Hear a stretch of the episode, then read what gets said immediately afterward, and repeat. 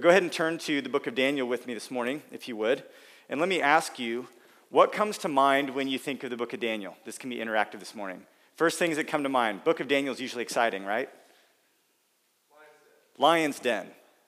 That's a cool story. What else? What comes to mind when you think of Daniel?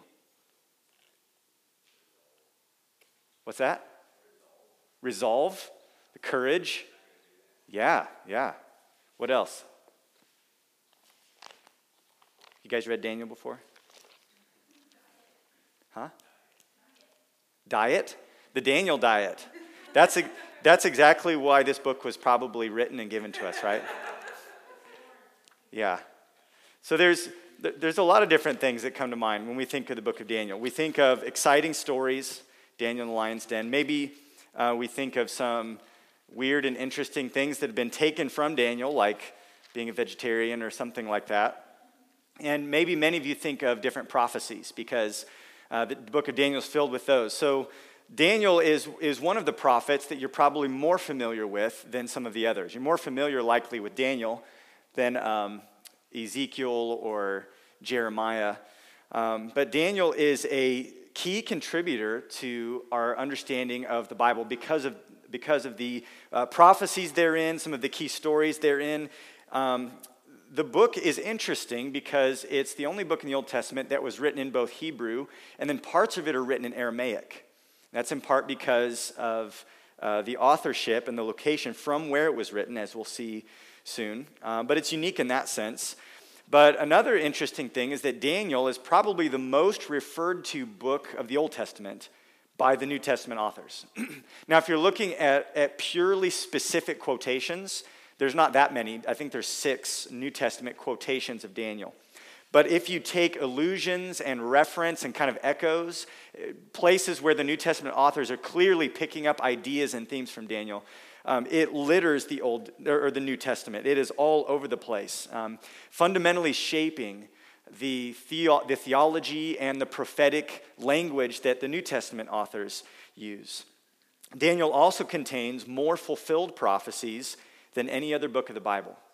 Uh, much of Daniel is prophecy, as we'll see, but a lot of it is prophecy that was, was near in the future, and therefore we can look back on it and see it's already been fulfilled. And it's because of that reason that many skeptical scholars will look at Daniel and say, this couldn't have been written by a man named Daniel during the reign of Nebuchadnezzar and Belshazzar and Darius and these other people. This had to have been written way after the fact because hindsight is 2020 and nobody could have known that all of this was going to happen exactly as it did.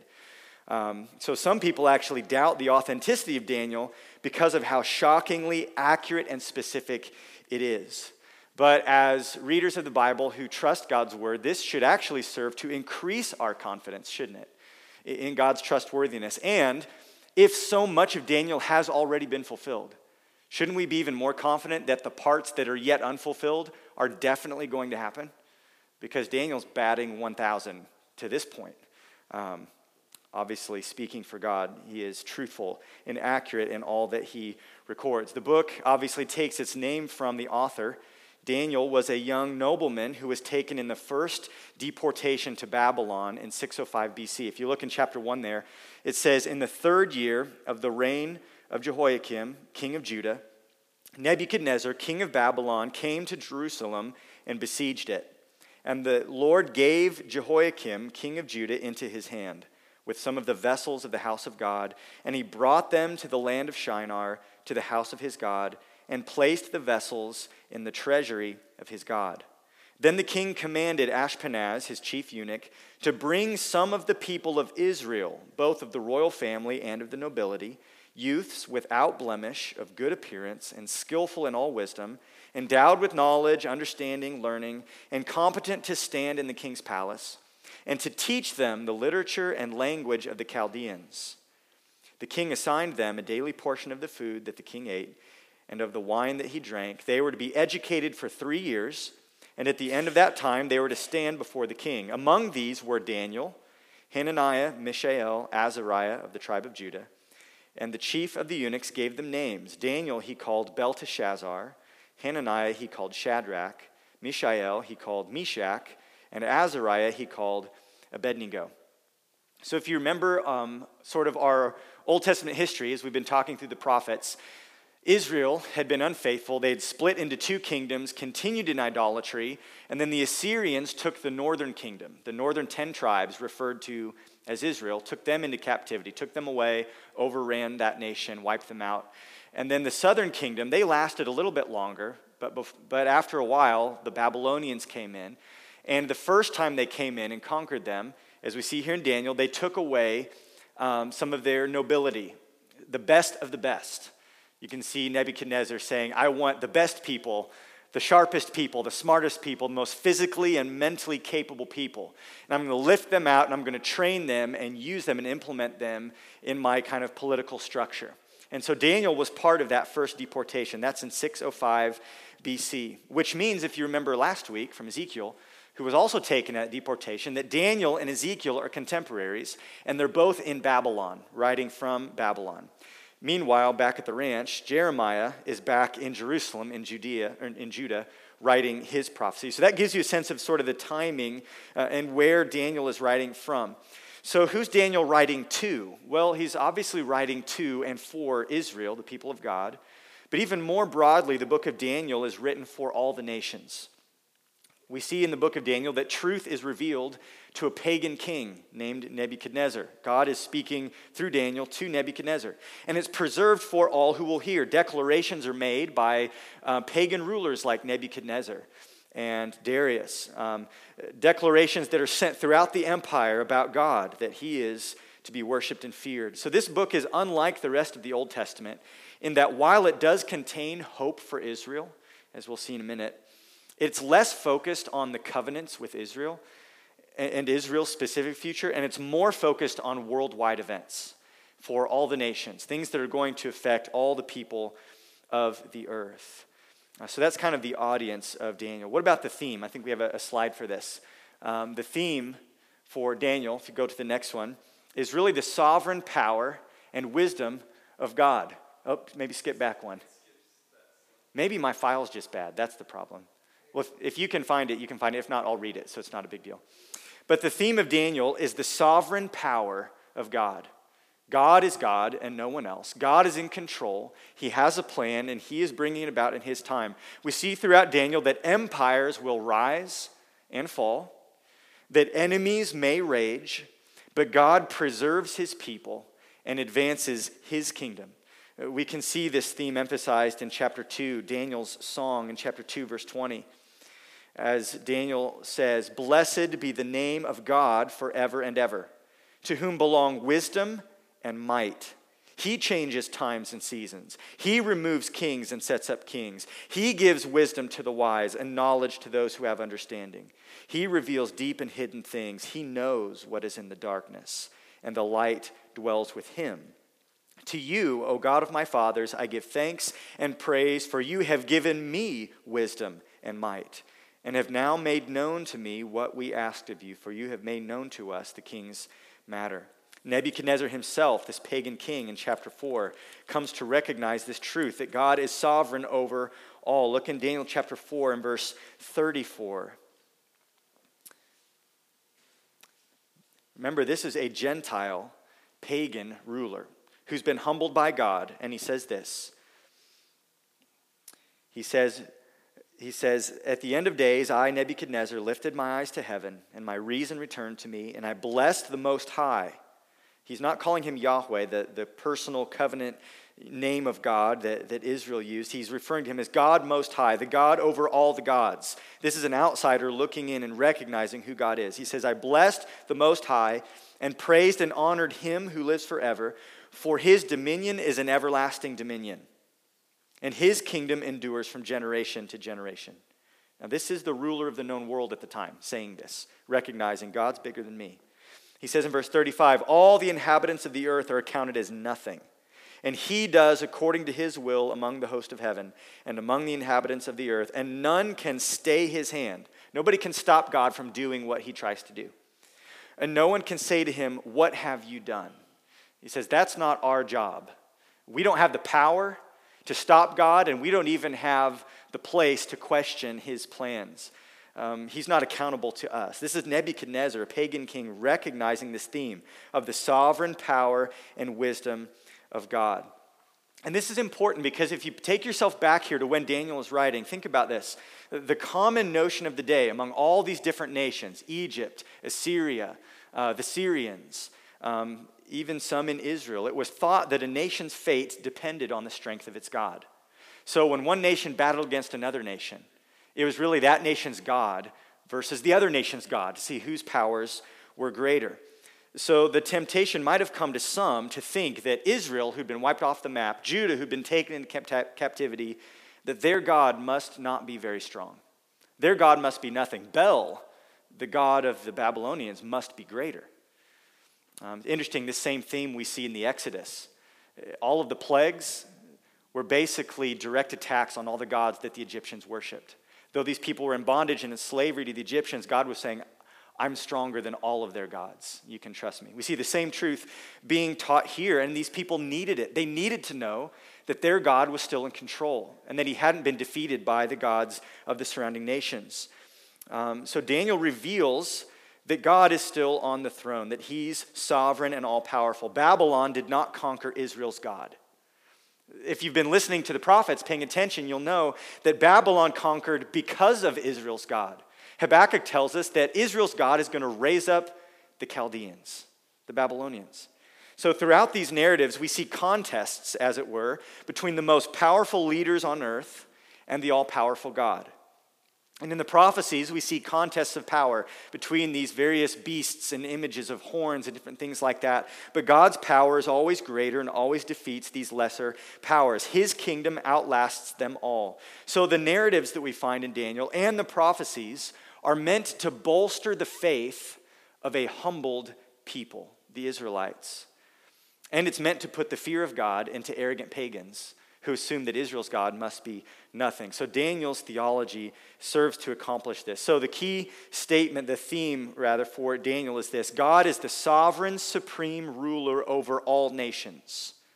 Period. God is the sovereign ruler over all nations. Therefore, and here's where the implications come. Therefore, his people can have faith in him and must be faithful to him. That's kind of a long theme statement, so I'll read it again. God is the sovereign ruler over all nations. Therefore, his people can have faith in him and must be faithful to him. What do we do when we have no power, when we're at the beck and call of other controlling entities, and we seem to be at the end of our options? Daniel found himself there. These three friends found themselves there. The Israelites found themselves there. But we can still trust God, He's in control and he is powerful over all of our enemies. And therefore, we must be faithful to him, like Daniel, like the other three who stood with courage and resolve, even in the face of pressure and opposition. Uh, we must be faithful to God because we know who he is. So, Daniel and his friends are examples to us of conviction and courage, even in the face of arrogant hostility. And that's always a relevant message, isn't it? That's always relevant. We need to hear that today. So, the structure of Daniel, we can sort of look at the structure in two ways. Um, we can look at this book in terms of its thematic and literary structure, which you have up here. This is something that kind of Bible nerds and theology people like to call a chiasm. And I don't usually get into real deep structured stuff in, in a teaching sequence, but I think this is helpful actually to see there's a little bit of parallel, parallelism going on. That if you think of these things as being numbered, that part one and part eight actually match sort of like bookends. And then part two and part seven, they also match. And you kind of work your way in all the way to the center. So it's almost like an hourglass that focuses in, and right at the center, you have something that is to be emphasized. So in chapter one, we see um, Israel in exile and the people of God being afflicted. But if we go to the end at chapter 9, we see a promise of return from exile and that the Messiah is going to be afflicted. He'll be cut off. You see some kind of some connections there with those themes. In chapter 2, we see four empires brought low by God's king. um, you'll see, a, we see this image that Nebuchadnezzar sees in a dream. That's a prophecy. In chapters 7 and 8, we see four empires brought low by God's king in a different dream that Daniel has. These things echo each other. And we go all the way in. Likewise, chapter 3, we see a king setting himself up as God and the people afflicted. See the same thing in chapter 6. And then in chapters 4 and 5, we see parallel themes. Nebuchadnezzar, this proud king, is brought low and humbled by God. In chapter 5, Belshazzar, a pagan king, is humbled and brought low by God. And then we get all the way to the center of this sandwich, as it were, and we get to Daniel 4 34 through 37, which we've already read, so I won't go back there. But that's Nebuchadnezzar's song of praise, where he has been humbled and he recognizes who God is. So if you sort of follow the breadcrumbs, you come right to the center of this book and you find this nugget at the center that God is the God Most High no one can stop his hand. No one can question his actions. He reigns, he's supreme, and everyone should worship him. That's right at the center. So that's kind of cool to see the structure um, put together like that. And that's, that, I think that structure is put there intentionally for two reasons. One is to focus us on the theme at the center, but the other is to would have helped people to remember uh, it's kind of a, a, memory device to help remember the contents of the book. So that's kind of a, a, very interesting thing that maybe you don't notice on your first read through, but as you study a book like this and zoom out, you can see structures like this, kind of a literary device that's helpful for us both in remembering the content and in interpreting it. Um, but we're not going to walk through the book in that sequence. We just kind of gave the, the snapshot overview. You can also look at the structure of this book sequentially. Chapters one through six um, contain the narratives, these narrative uh, stories. We see three instances of faithful resistance by saints, uh, by Daniel and his three friends. Chapter one, somebody mentioned diet earlier. Um, chapter one is less instructive about what we should eat, and it's more so instructive about being faithful to God. Um, even in exile, um, it's important that the people of God maintain their distinctiveness from the nations and that they stay faithful to the word of God, the law of God. So think about it. They've lost their temple, they've lost their priests, they've lost their land, they've lost so much of their national identity as God's covenant people. And so now Daniel and these three friends have been brought into the king's house and they're given the king's food to eat. And as they look at it, they go, Our God told us not to eat some of these things. And in a statement of faith and conviction and courage, they ask permission can we just eat some of these vegetables over here on the side and avoid and abstain from some of this food? And the guy who's in charge goes, If you guys are unhealthy, my head gets cut off, so I'm not sure about this. Daniel proposes a test, testing period. And at the end of that testing period, Daniel and his friends are healthier than the other guys. Now, does that say something about that food being better? No. It says something about the God that they serve being better than the gods that the Babylonians served. That's the point. So we see Daniel and his friends standing strong there. And then we see in chapter 3 this famous story about Nebuchadnezzar building this massive image and saying, Now listen, everyone, when the music plays, you all bow down and worship. And so again, you have an opportunity to stay faithful to God, even though you're the minority, and opposition and power is all against you. And these three friends, Hananiah, Mishael, Azariah, they do not bow. And I love what they say when Nebuchadnezzar hears about it and brings them to him in a furious rage. In verse 14 of chapter 3, Nebuchadnezzar says, Is it true, O Shadrach, Meshach, Abednego? He uses their foreign names. They're named after foreign gods. Is it true that you do not serve my gods or worship the golden image that I've set up? Now, if you're ready, when you hear the sound of the horn, pipe, lyre, trigon, harp, bagpipe, and every kind of music, to fall down and worship the image that I've made, well and good. It's like, I'm going to be merciful. I'm going to give you a second chance. But, he says, if you do not worship, you shall immediately be cast into the burning fiery furnace. And here's the question And who is the God who will deliver you out of my hands? Nebuchadnezzar goes, Your God doesn't impress me. I conquered your country. You think if your God couldn't stop me from overrunning your country, that he's going to stop me from killing you? I don't think so. And I love their answer in verse 16. They answer and said to the king, O Nebuchadnezzar, we have no need to answer you in this matter. If this be so, if you want to throw us in, he says, well, verse 16, they're basically saying, we don't need a second chance. Our mind's already made up. So don't waste your time sending us back out and playing the music again because our mind is already made up. And he says, If this be so, if you throw us in the fiery furnace, our God, whom we serve, is able to deliver us from the burning fiery furnace and he will deliver us out of your hand, O king. They answered his rhetorical question. He wasn't looking for an answer. Who is the God who can deliver you? That's, that's a statement, not a question. But they answer and they say, Well, our God is able to. And we believe he will.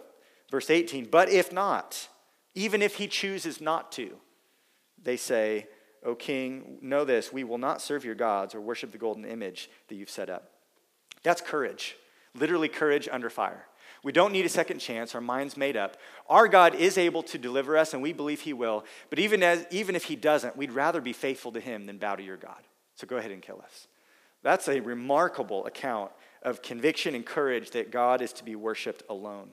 We know the story of what happens. Nebuchadnezzar throws them in the fire. They don't die. The ropes burn off, but their hair isn't singed. Their clothes don't smell like smoke. Nebuchadnezzar looks in and he sees not three, but four.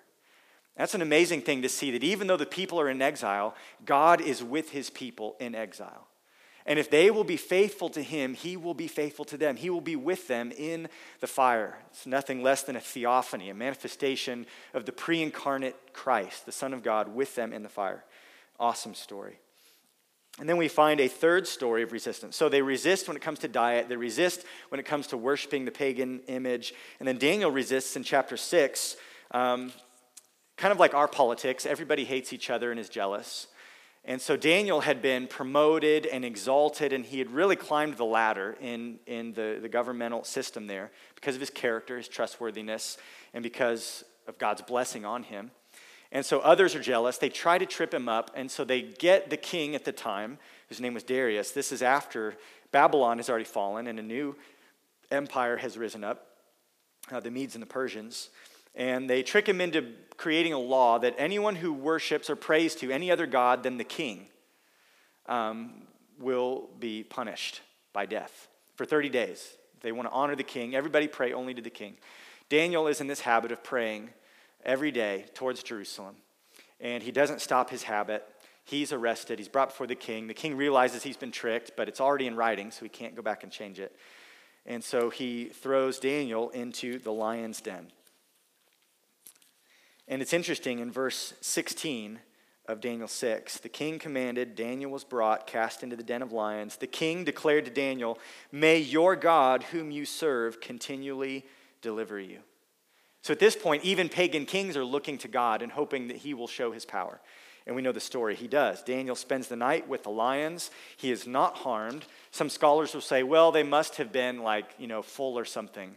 But we know that's not true because the next day, all the conspirators are thrown into the lion's den and they get torn to pieces before they even hit the ground. So it's obviously another case of God's miraculous deliverance. We see poetic justice against the conspirators. The lions were indeed hungry, but we see the one true God, whom Daniel was faithful to trust and worship, is able and does. He is faithful to preserve his faithful servant. So there's three instances here of faithful resistance by the saints in chapters 1 through 6. But also in chapters 1 through 6, we see three visions of the kings interpreted by Daniel. In chapter 2, Nebuchadnezzar, uh, the Babylonian king, has a dream. We might have a picture of this if you can get to it. Um, he has a dream of this image. He doesn't know what it means. It's this statue made of different components, and he says, he knows that some of his counselors are um, kind of sketchy.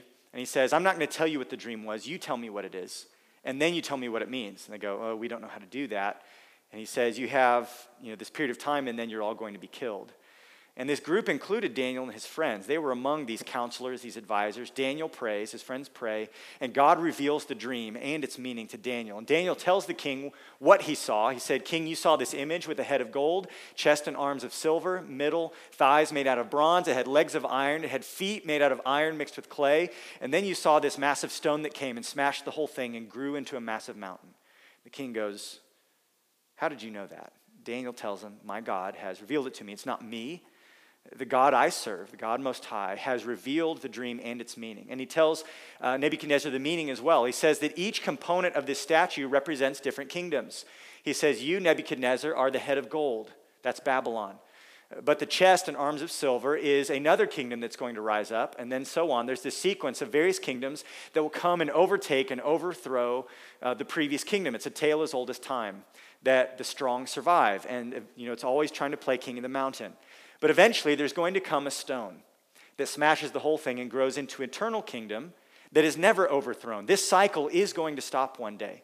And that stone represents Christ and the kingdom of God. That one day, this cycle of different powers taking their place is going to stop because God is going to install his king and establish his kingdom. And he tells Nebuchadnezzar that that's the meaning of this dream. Um, in chapter 8, we don't have time to go through all of these, but in chapter 8, uh, there's another dream of a ram and a goat with big horn and, and little horns, and they're fighting and taking over. That's another prophecy about kingdoms that are going to rise and fall. And then in chapter 9, we see Daniel's prayer. It's interesting, Daniel, if you turn to chapter 9, is reading the book of Jeremiah. So apparently, there was copies sent to Babylon from Jerusalem, where Jeremiah was writing, and Daniel is reading. And he says in verse 2, he says, I, Daniel, perceived in the books the number of years that, according to the word of the Lord to Jeremiah the prophet, must pass before the end of the desolations of Jerusalem, namely 70 years. He's reading and he says, Wow, God said we'll be in captivity in Babylon for 70 years. And Daniel does the math. He's an old man at this point, And he realizes that the end of this 70 year period is coming soon. But as he looks around, he doesn't see a lot happening. He doesn't see any change. Um, he still sees hard hearts among the people. He still sees um, a totally decimated, you know, political power in Jerusalem. Um, in fact, they've been, you know, totally wiped out at this point. And so he's praying, God, keep your word. God, raise up your people once again. He's praying for this. And then God gives Daniel this amazing vision. Um, the angel Gabriel actually comes and speaks to him. And at the end of chapter 9, he gives him this prophecy of 70 weeks. We don't have, to go, have time to go through all this. Um, the ESV says 70 weeks. We'll give just a quick word on this.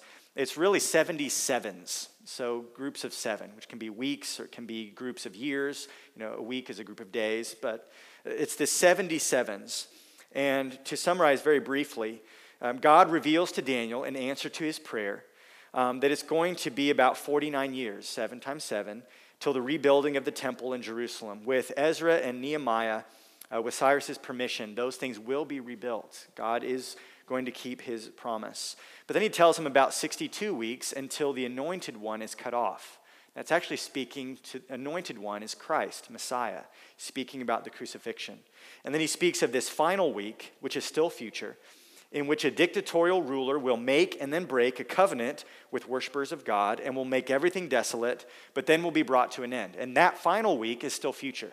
So some of this has already happened, some of it hasn't happened yet. And we find all of this in Daniel chapter 9. And then in chapters 10 through 12, sort of the end of the book, we see some additional visions where Daniel, who again, remember, had arrived in Babylon in his teens, would have seen these visions towards the end of his life. He's probably 85 years of age. And this section, chapters 10 through 12, deals mostly with events during the coming Greek Empire. Now, when we read our Bible, we finish the Old Testament and then we turn the page to the New Testament, but there's a big gap of time in between, several hundred years. And during that time, you know, there's the Greek Empire that rises up. Um, and the temple was profaned. There was a Greek ruler by the name of Antiochus Epiphanes who persecuted the Jews, slaughtered um, thousands of them, and actually sacrificed a pig in the temple to desecrate it. Um, and there was, it was a horrible time uh, for the Jews. And much of this is prophesied in Daniel. But then there was this revolt that raised up, the Maccabean revolt. Um, that's why people celebrate Hanukkah, those who are Jewish, is to celebrate some of the things that happened during that intertestamental period. Daniel speaks to all of this, Daniel chapters 10 through 12. But while it speaks of great tragedy and suffering and persecution for the Israelites, this section also holds out a clear promise of hope. I want you to look at chapter 12, verses 1 through 3. Speaking uh, prophetically to the future, Daniel writes this, um, recording the words of God. He says, At that time shall arise Michael, the great prince, who has charge of your people, and there shall be a time of trouble, such as never has been since there was a nation till that time. But at that time, your people shall be delivered, everyone whose name shall be found written in the book. This time of great trouble, unlike any other time, refers to the future tribulation that is coming. And it says in verse 2 And many of those who sleep in the dust of the earth shall awake, some to everlasting life, and some to shame and everlasting contempt. There's a prophecy here of resurrection and rest for the saints, but judgment for the wicked. He says in verse 3 And those who are wise shall shine like the brightness of the sky above, and those who turn many to righteousness like the stars forever and ever. This is a prophecy of good news and hope for the end. That God is going to raise up the dead, that He's going to judge the wicked, and the righteous will be exalted. There is hope, even when Israel feels like they're getting you know, kicked around like a football between all these different um, empires, even though there is a great tr- time of trouble and tribulation and suffering that is coming in the end, God's plan will be accomplished and righteousness will be established. So that's a little bit of a summary of the content of the book of Daniel.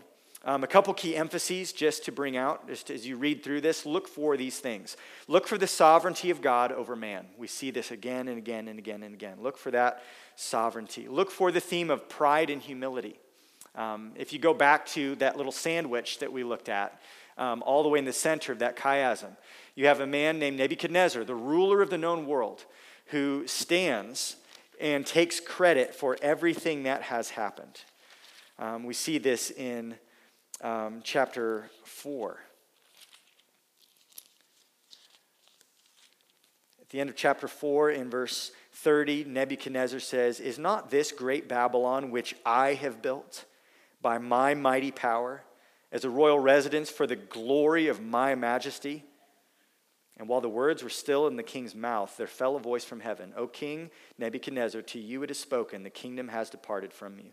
At this point, a dream that Nebuchadnezzar had had, that Daniel had interpreted, comes true. He loses his mind, goes insane, and for seven years is, lives out in the wilderness eating grass like an animal. His hair grows crazy long, he has long fingernails, he's insane. Um, God humbles the arrogant king, just like he said he would do. He had had this dream about a massive tree that all the birds of the earth come and, and roost in its branches, and everyone sits in its shade and eats its fruit. And that refers to him as this massive king and his kingdom. But then the, king, the, the tree is chopped down. And that refers to the humiliation of Nebuchadnezzar. It comes true. Look for that theme. We see it happening with Nebuchadnezzar. And he is humbled. But at the end, God restores, mercifully restores his mind, and Nebuchadnezzar humbly worships God. He learns his lesson. Um, likewise, we see that with Belshazzar, um, the next uh, king, who's actually, maybe actually two kings after Nebuchadnezzar. Daniel is still around, but this king has a great feast in chapter 5, and he intentionally brings out the, the vessels of worship that had been taken from the temple in Jerusalem, vessels of gold and silver, and uses them for his, his fine dining for his feast. He's intentionally doing this to spite Israel's God, to mock Israel's God in his pride and his arrogance. And he sees all of a sudden, in his, at the end of this drunken feast, a hand writing on the wall. You guys have heard that phrase? We've seen the writing on the wall. You know, it means that we know what's going to happen. Well, there's handwriting on the wall. They bring Daniel in, and he interprets it basically to mean that your days are numbered and judgment is coming. And it's going to happen. And before that night is even over, the next kingdom comes in, Belshazzar is killed, and Babylon falls. And the Medes and the Persians take up occupancy in, in uh, the, the, um, the, the, castle there, in, in the palace. So we see this theme of pride and humility.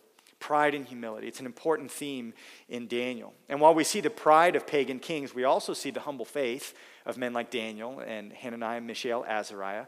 They humbly obey God, even though it costs them. So, pride, humility is a key theme. Uh, we also see the theme and the emphasis of the ultimate triumph of God's king and God's kingdom. Throughout all the, the um, visions, all the prophecies, we see this promise that God's kingdom is going to come and it will end the cycle and it will last forever. And God's king will reign forever. So that's a comforting um, and exciting theme we see. And then lastly, God's faithfulness to those who are faithful. He preserves Daniel, he preserves his three friends, he preserves the nation, even in captivity, and he will bring them out again. God is faithful. So we have a lot to learn from Daniel. Because, like Daniel, we as believers today are, in a sense, exiles. Um, we are not at home here, and we're not in charge here. Our citizenship, Philippians 3:20 says, is in heaven, and we are awaiting the return of our King. We're not the ones holding power in this world, and we often face opposition and hostility from those in power. But We need to know, we need to remember that God is faithful, that He is over the rise and fall of kings and empires and presidents and Supreme Court justices and armies and the weather, climate change, all of it. God is sovereign over all of it. And He is with us, even though we are strangers and sojourners in exile. And we need to know that His kingdom will triumph. So, this is to be our firm conviction and it forms the basis for us to be courageous. We are not to be courageous because we, we grab ourselves by the bootstraps and stand up strong and puff out our chest and say, I have enough backbone and you can't make me do what you want me to do. No, our, our conviction comes from our confidence in God. That is the source of Christian courage. That's the source of our, our holy defiance against the whole current of our society. It's our faith in God and our fear of God. That is the source. So we need to see that. This is to be our conviction. It forms the basis of our courageous obedience as we wait on our King, as we wait on God's timing, as we wait expectantly for his kingdom to triumph, as we wait in hope of resurrection and eternal life, that which we see promised in the book of Daniel. So, the book of Daniel is to be read so that it can inspire courage, so that it can instill hope, so that it can compel humility, and so that we can exalt God's glorious power and gracious plan. So, my prayer is that the book of Daniel will have that effect on our hearts as we sort of dip our toes into it, give a quick overview, and as you take it up and read it yourself, I hope it will have that effect on your heart. Father in heaven, we thank you for your word. We thank you for what you revealed to Daniel, what's been recorded for us. We thank you for the helpful examples of courageous obedience. And Lord, I pray that we would go from here today um, truly believing that you are sovereign over all, that we would not tremble or be intimidated as we look at the powers that be in the world today, um, whether they be physical, political, even spiritual powers we know that your kingdom rules over all and you will win in the end. We thank you, God, for sending your son Jesus, the anointed Messiah, who was cut off, who suffered for the sake of your people, so that our sins could be forgiven. We thank you for keeping those promises, and we pray that you would increase our faith in the promises yet to come promises of resurrection and restoration and hope and eternal life. So we praise you, God, for your word and ask that you'd help us to be faithful readers, wise interpreters, and obedient listeners. We pray this in Jesus' name. Amen.